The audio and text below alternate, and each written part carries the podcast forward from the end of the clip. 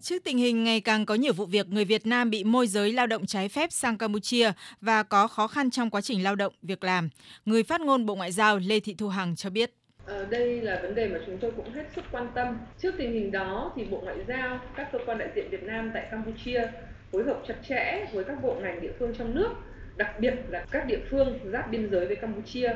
ờ, và ờ, phối hợp với các cơ quan chức năng ở sở tại để tiếp nhận thông tin, xác minh, triển khai nhiều biện pháp bảo hộ công dân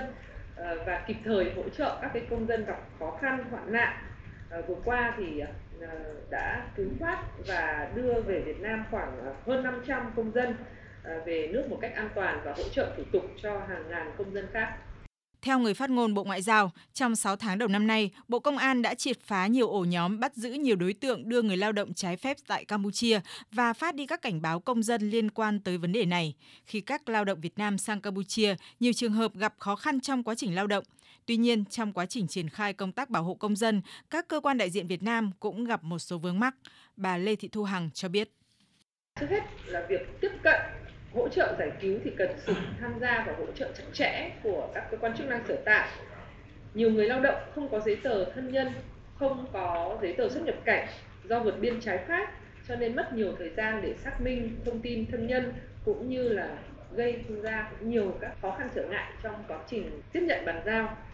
Các cơ quan đại diện Việt Nam tại Campuchia thì đã rất nỗ lực chủ động thu xếp các à, nhiều cái cuộc à, làm việc rồi tiếp xúc và thường xuyên giữ liên lạc với ờ, phía Campuchia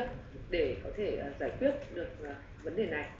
Bà Lê Thị Thu Hằng cũng khẳng định trong thời gian tới, Bộ Ngoại giao và các cơ quan đại diện Việt Nam tại Campuchia sẽ phối hợp với các cơ quan chức năng, các địa phương trong nước và với phía Campuchia để triển khai các biện pháp cũng như là tăng cường công tác lãnh sự, bảo hộ công dân tại Campuchia, đưa về nước những công dân bị lừa đảo, môi giới lao động bất hợp pháp, đảm bảo quyền, lợi ích hợp pháp chính đáng của công dân Việt Nam. Các địa phương cũng tăng cường giám sát, cảnh báo người dân địa phương khi đi lao động ở nước ngoài. Tại cuộc họp báo cập nhật về vụ việc hàng chục người Việt vượt sông bỏ trốn khỏi casino ở biên giới Campuchia, người phát ngôn Bộ Ngoại giao Lê Thị Thu Hằng cho biết, Đại sứ quán Việt Nam tại Campuchia đã làm việc với các cơ quan chức năng sở tại, đề nghị sớm điều tra làm rõ nguyên nhân và trách nhiệm của các bên trong vụ việc xảy ra. Hiện sức khỏe của các công dân về nước ổn định và kết quả xét nghiệm cho thấy đều âm tính với ma túy.